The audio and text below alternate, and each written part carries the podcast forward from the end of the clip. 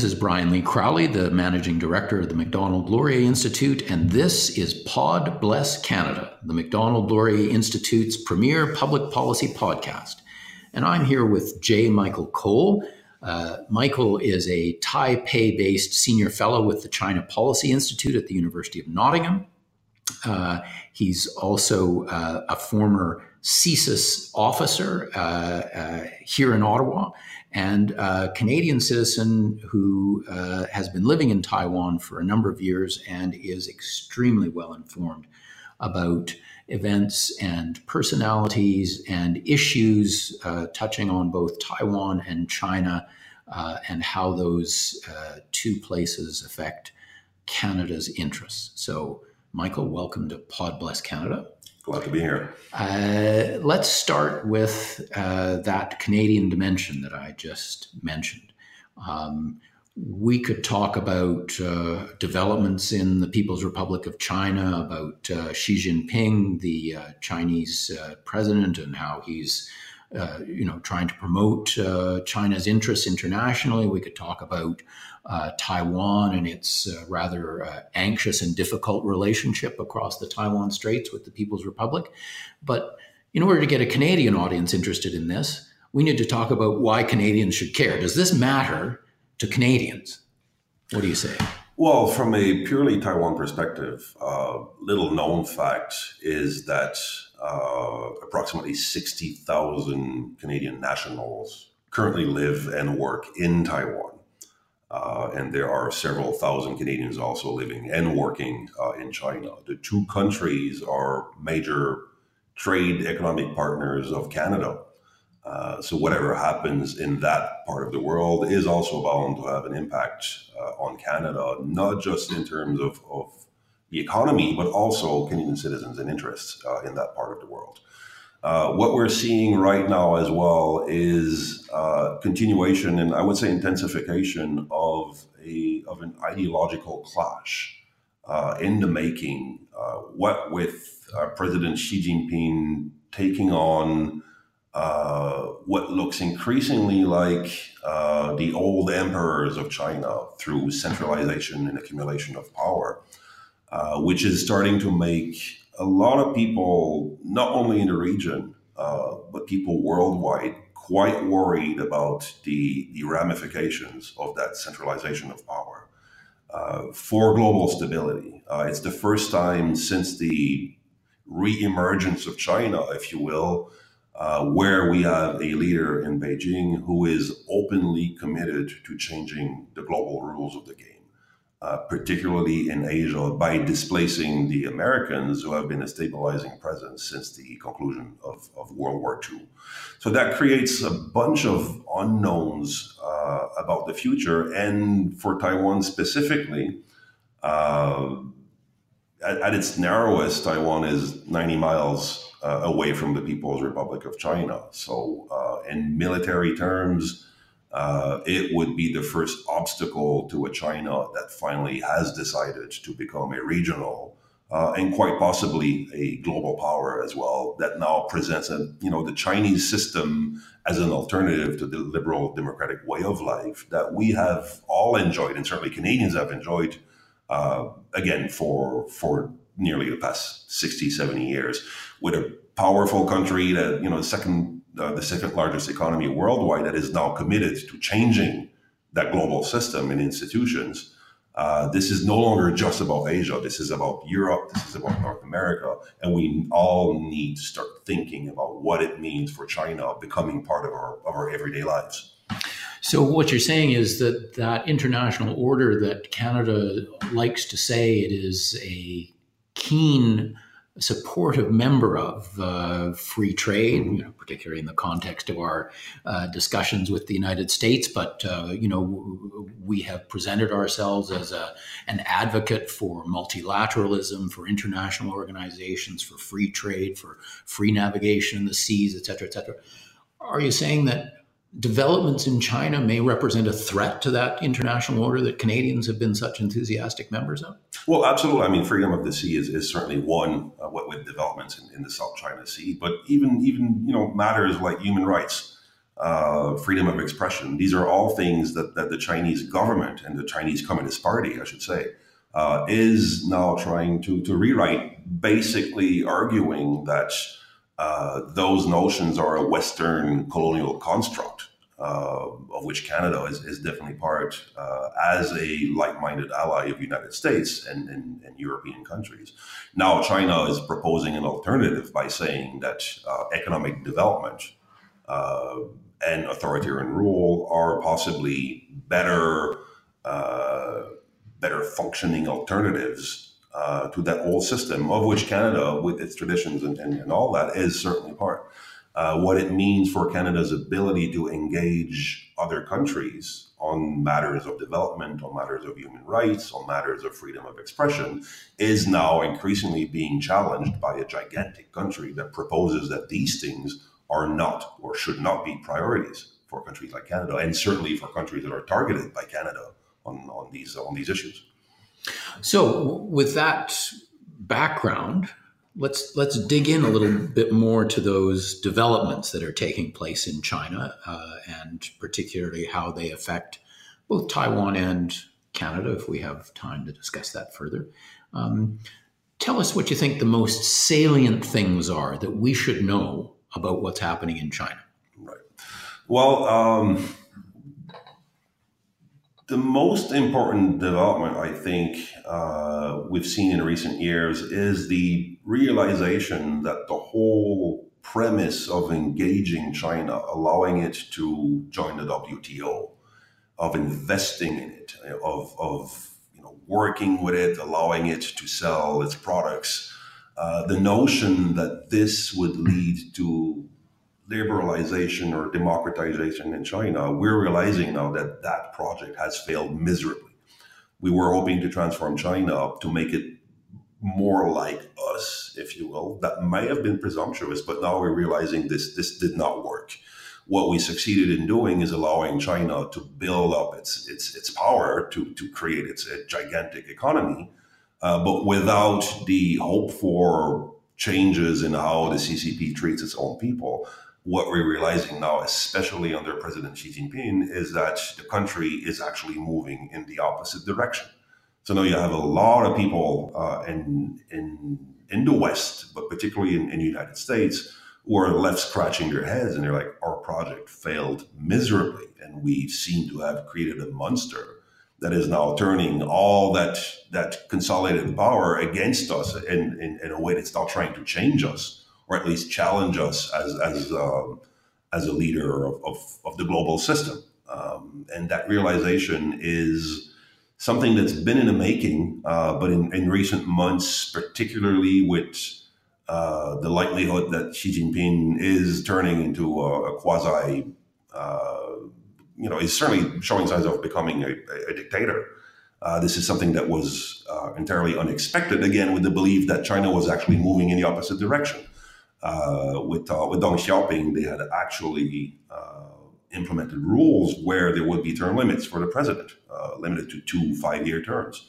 Now they're dispensing with those with those rules that had been implemented to prevent the reemergence of a dictator of the type uh, of the Mao Zedong type, whose policies led to, you know, tremendous human suffering in China and uh, and in the region as well. Uh, so this is the this is the um, I would say the most important development. It's this it's this awakening to the fact that now we're dealing with a China that we cannot control. Uh, or that the means by which we were hoping to control it are, are failing altogether. So we need to rethink as a, a you know, global community uh, how to engage China. We cannot afford not to engage it. Uh, that would be even even worse. But now we need to rethink the, the best way to integrate China into the global community, but also at the same time find ways to make sure that it does not change who we are and, and the, the proud liberal democratic systems that define us as, as a Western civilization. Well, that's just exactly where I wanted to go because I think, if I understand you correctly, what you're saying is our strategy to change China has failed, but their strategy to change us is succeeding. Is that fair?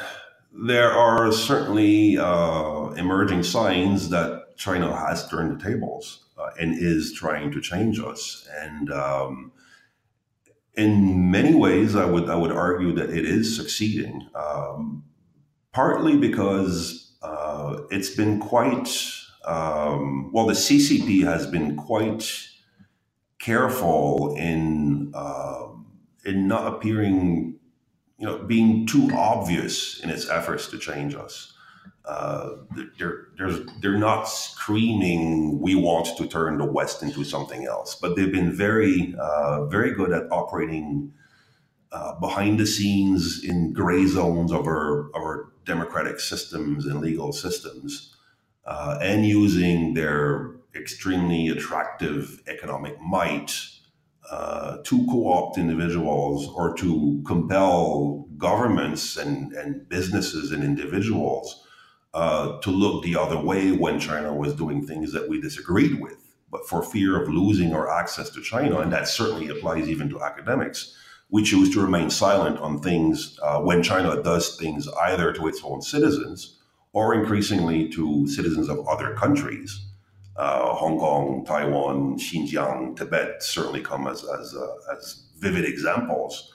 Uh, we just we just remain silent on these things. And, and that self imposed censorship, uh, that willingness to look the other way, that willingness to, uh, to back off whenever China expresses displeasure at our own policy choices, uh, is transforming who we are. And that is very much led by uh, big businesses as well who have influence with their with their own governments, but they are keen on enriching themselves in China, and there's a lot of money to be made in China uh, and we're allowing that process to to transform us. And now, little by little, uh, there are groups of people in around in democracies around the world who are realizing that this is probably going too far. Now it is endangering our very way of life, uh, and we need to find ways to push back and protect ourselves against that uh, those efforts. Yeah, I thought a, an interesting example happened a few years ago when I think the uh, Chinese foreign minister was visiting in Ottawa and uh, was with uh, our then foreign minister, uh, Stéphane Dion, in a press conference. And uh, one of the journalists asked a question about uh, human rights in China, and uh, she got a, a pretty vigorous dressing down from the uh, Chinese foreign minister saying, How dare you ask me a question about human rights. Is that the sort of thing that you have in mind? Well, that was yeah. We were talking about the incident with the, with Wang Yi when he visited the Ottawa, and uh, well, that was, that was actually an example of, of China or a Chinese official being probably a little too blunt uh, in showing uh, expressing his displeasure, and that actually created a backlash because a lot of people realized that whoa. He's in Ottawa and he's lecturing us on how our journalists are supposed to be um, to be behaving. Um, where the Chinese have been more successful in is is by being a little more insidious, uh, indirectly punishing reporters or academics for looking into things that Beijing does not want us to look into, uh, and normally that is through denial of access, uh, or what we're seeing increasingly as well is what we call lawfare. Uh, it's Chinese officials or companies that will target journalists and academics or publishers uh, to uh, prevent them making certain information available to the public uh, because there are certain things that they're trying to, to mask that would be quite uh, problematic if the public at large uh, became aware of, of, certain connections to Chinese intelligence and you know, that front work apparatus. so again, the, the very blunt, direct efforts by Chinese to silence us in the silence us in the West uh, tend to backfire. And, and where the Chinese have been largely successful is, is when they're not that obvious in their, in their efforts. Uh, and they benefit from public at large in the West not knowing very much what the CCP is all about, what its, its ideology is. Uh, China also benefits from the fact that the Russians tend to be a little more uh, obvious in their in their in their threats to our, our way of life. Uh, when I interact with uh, officials in Europe, for example, and try to raise the issue of, of Chinese influence, uh, I get mostly blank stares, or they tell me, well, the Russians are already doing that to us. And I, my response is always, absolutely, the Russians are doing that to us. But you should also be aware that the Chinese are doing that to your country as well. Uh, but they're actually a lot better at it because they're, they're, they're finding ways, much more insidious ways uh, to to transform your society. Now, You've talked about uh, the Chinese being rather subtle and insidious in their approach to uh, um, Western societies and bringing pressure to bear on individuals and organizations that um, uh, uh Beijing might consider to be not seeing things from the Chinese point of view. But um, would I be right in thinking that the sort of expansionist view of Chinese power that uh, Xi Jinping has uh, isn't limited to Chinese who live within the Chinese mainland, but they're now starting to think of overseas Chinese communities as, in fact, representing China. Mm-hmm. Well, the, the, Chinese have a, and this is something else that's quite challenging to uh, to us Westerners, is that our definition of the international system is is, is Westphalian we have sovereign states with, with finite uh, borders, and it's based on the notions of, of citizenship. Um, whereas China's approach is what we should we could term civilizational, uh, in that borders do not necessarily matter as much as they do to us. Uh, and certainly their understanding is that anyone who is of Chinese heritage or ethnically Chinese, according to, to Beijing's definition, has a responsibility to the motherland.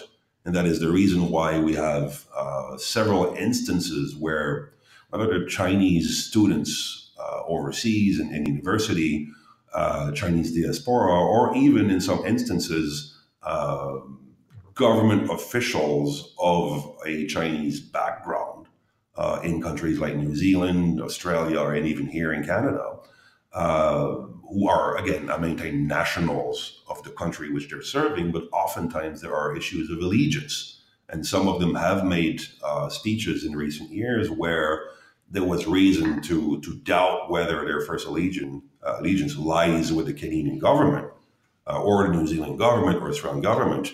Uh, and that they are in fact serving the interests of the People's Republic of China, and those are appointed or elected officials.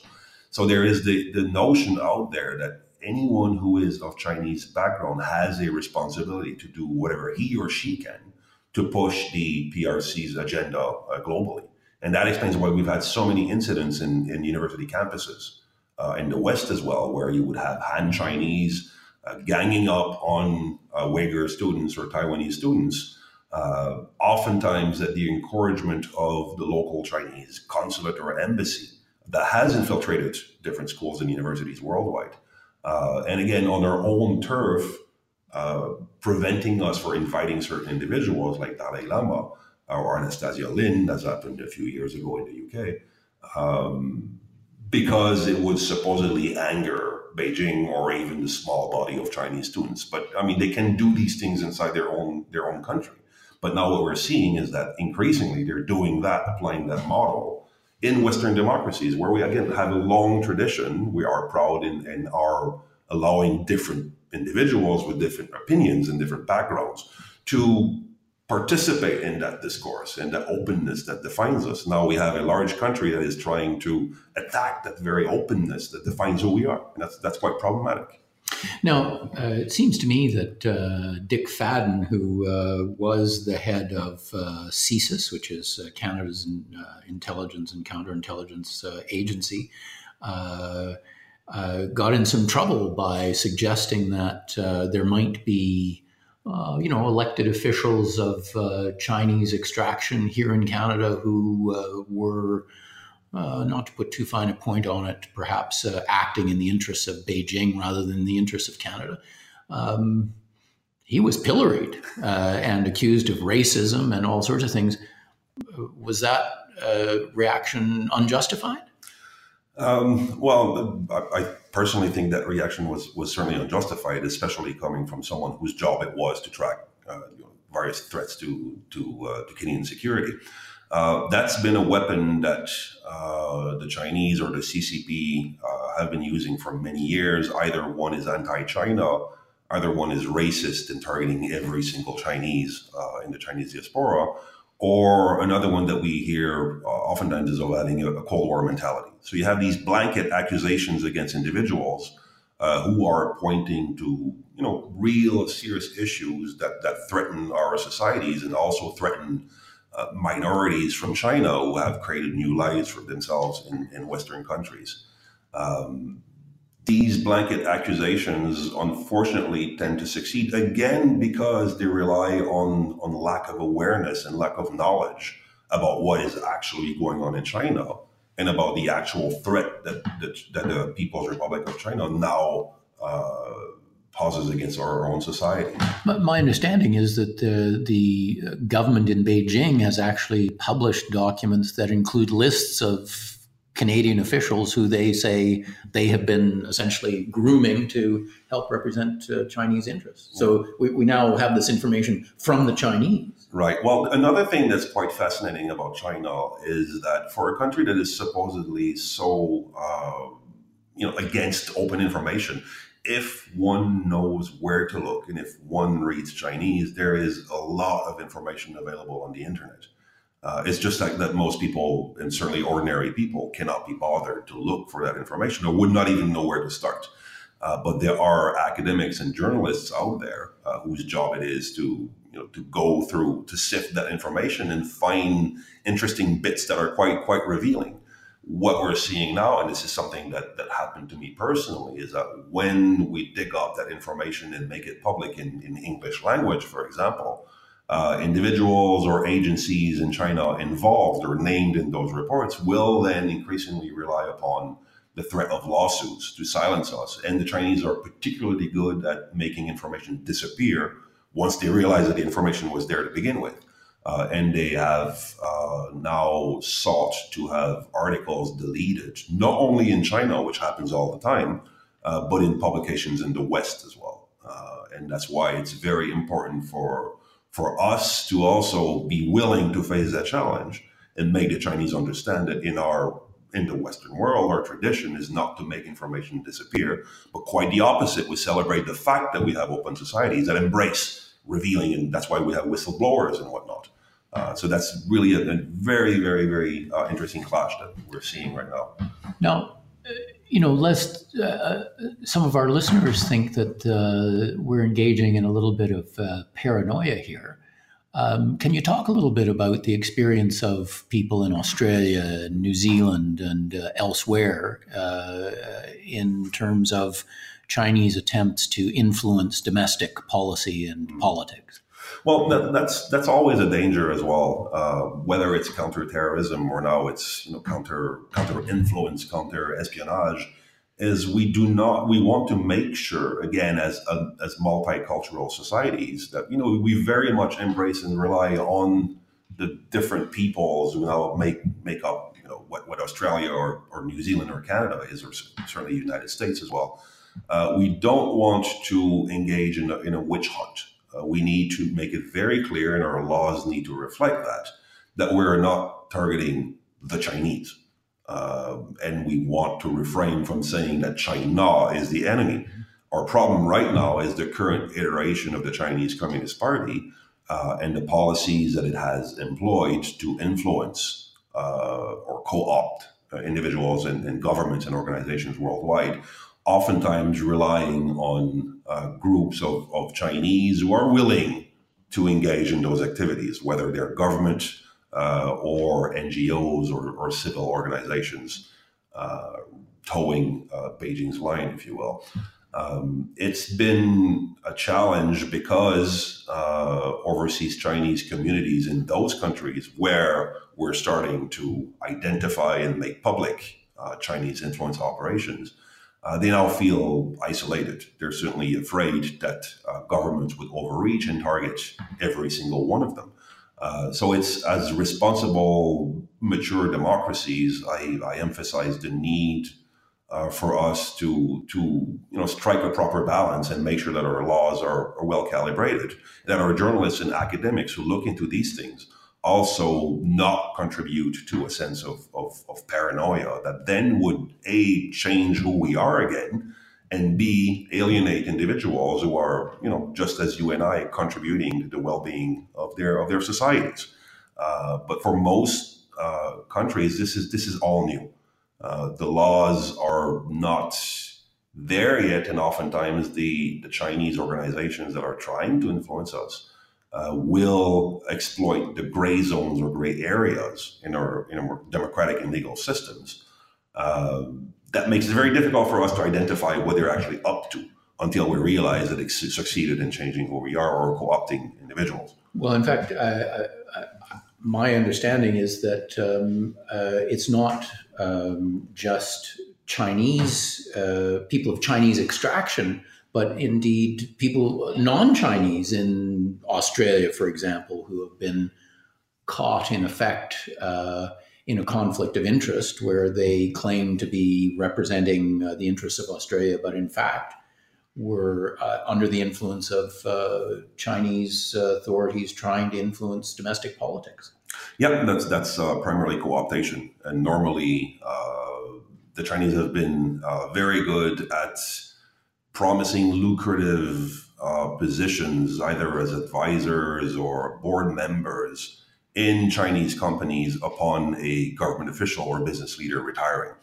Uh, and again, that brings me back to the gray zone. Uh, oftentimes, what is offered and what happens is not illegal uh, as per our current legal system, but uh, uh, normally would be quite unethical, and that certainly raises questions about the policy decisions that those officials made while still in office, uh, knowing that something lucrative was offered them by, by China.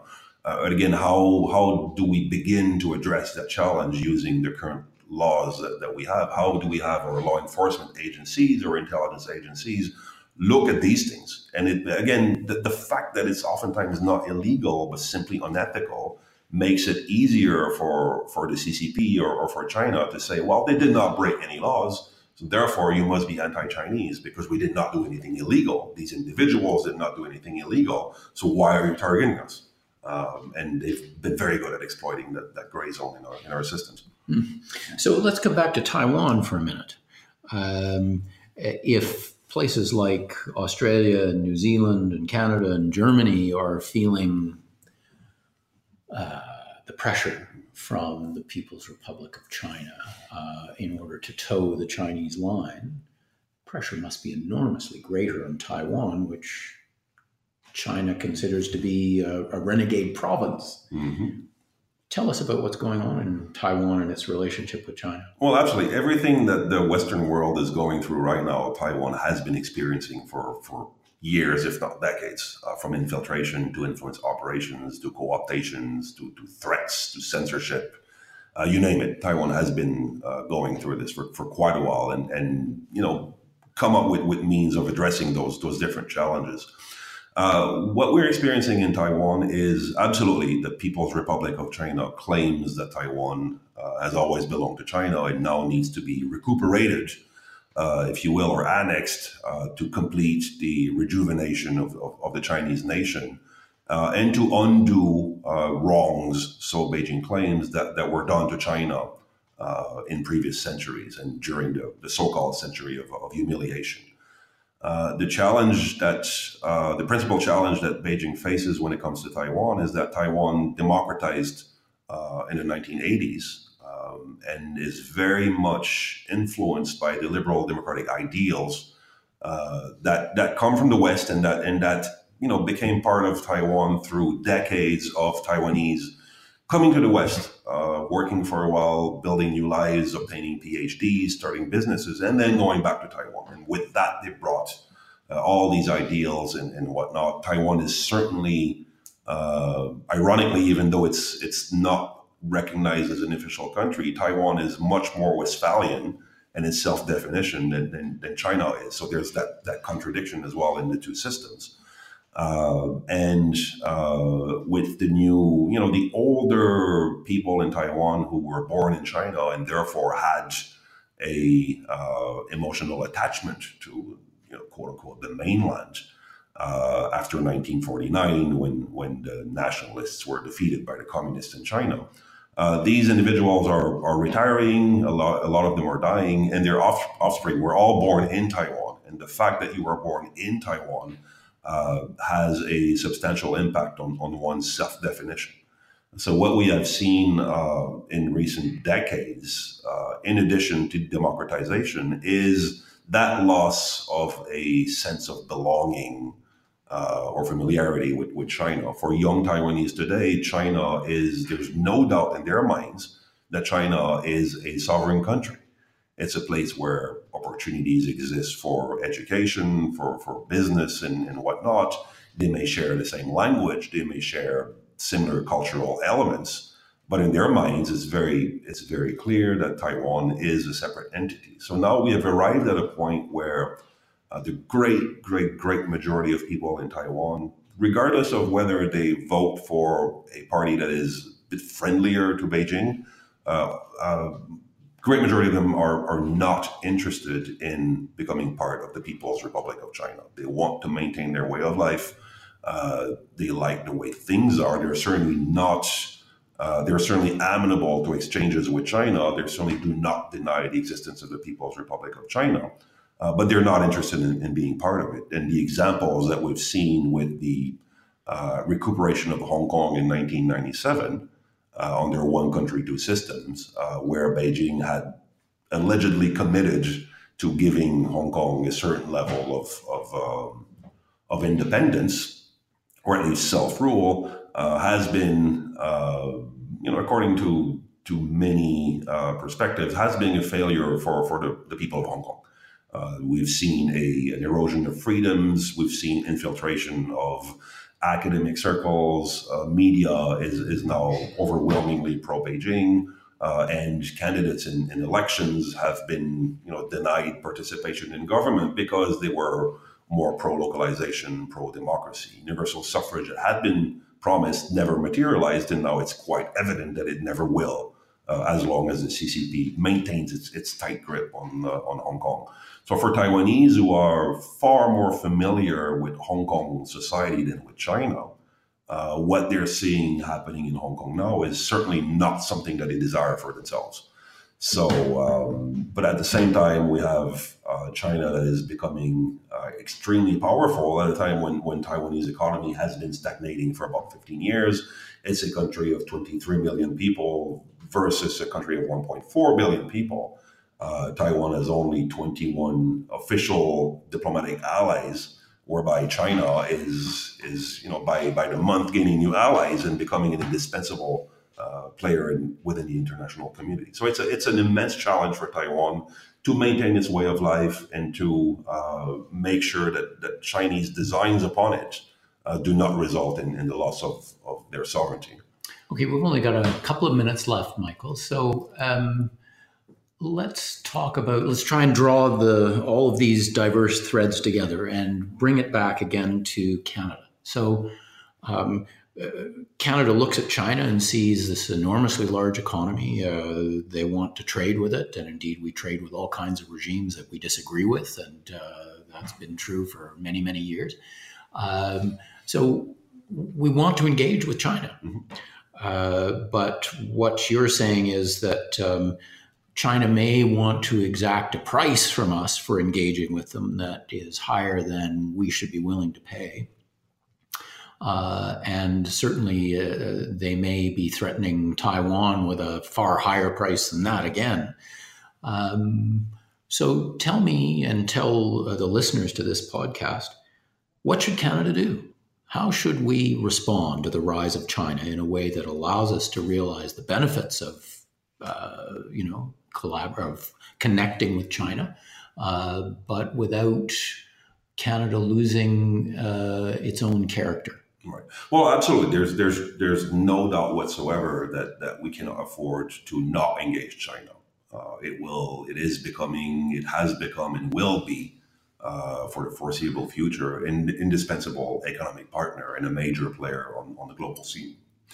Um, that being said, um, I think we need to realize, uh, and this may be happening slowly, uh, that however indispensable China is, uh, China needs us as much as we need it. Uh, China does not try to acquire businesses in Canada or invest in Canada or even sign an FTA in Canada uh, out of goodwill. Uh, this is not charity on Beijing's part. Uh, it engages us uh, because it wants certain things that we have to offer. When it comes to Canada, Uh, it's certainly high tech companies, but even more than that, it's natural resources. Uh, so knowing that it should give us the ammunition to engage China, but also to tell it that we have our own red lines as well. Uh, that the price that we are willing to pay for engagement uh, has its limits, and losing who we are, undermining our own liberal democratic way of life as a price to pay is too high for Canadian society uh, and is too high for democracies worldwide. Uh, what I hope we're going to start seeing with that emerging, you know, awakening to what China is, is means and, and means for us, uh, is that we're going to see major economies and major democracies start working a little better together. Uh, in first seeking to understand what China is up to and be coming up with with strategies, hopefully by working together, creating our own united front, if you will, uh, and as a group, as a coalition of democracies, telling China we will work together, but there are things that we're not willing uh, to let that happen to to ourselves, and I think that's that's that's crucial for Canada uh, to have that uh, that willingness to push back when necessary. Because if we don't push back, China will continue to exact a very high price for, for our engagement. And Beijing would be would be stupid if it did not continue trying that because so far it has worked. We have given, given, given, given. We need to stop doing that. Well, that's a good place to stop, I think, because the next time uh, that uh, we do a podcast with you, Michael, we'll talk about uh, what that coalition of uh, countries that might be constituted in response to the rise of China, how that coalition of countries should behave and what they should be seeking and how they should be working together. But that's a conversation for another time. Let me thank uh, Michael Cole, Senior Fellow with the China Policy Institute at the University of Nottingham, a Canadian living in Taipei, has been our guest on Pod Bless Canada. Uh, I'm Brian Lee Crowley, the Managing Director of the Macdonald Laurier Institute. Thank you so much for listening, and Pod Bless Canada.